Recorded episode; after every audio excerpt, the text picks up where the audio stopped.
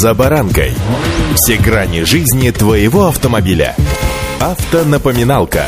Комментарии экспертов. Советы по обслуживанию автомобилей в программе «За баранкой». Для большинства автолюбителей, согласно статистике, автомобиль остается игрушкой, дорогой, облагаемый налогом. С вами за баранкой Александр Карпов. Здравствуйте.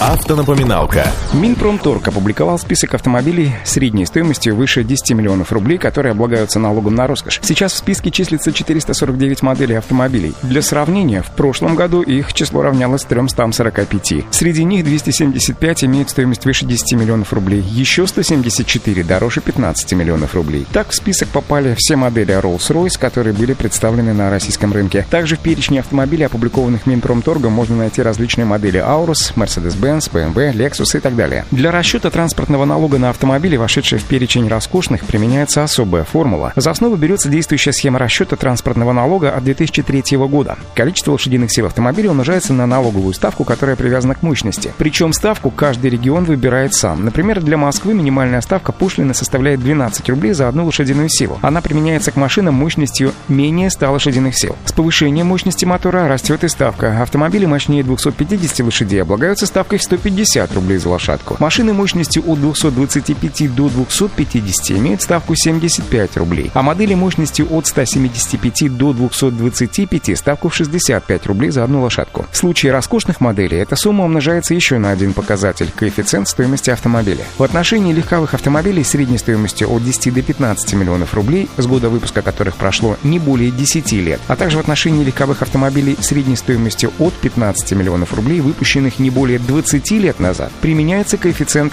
3. Автонапоминалка.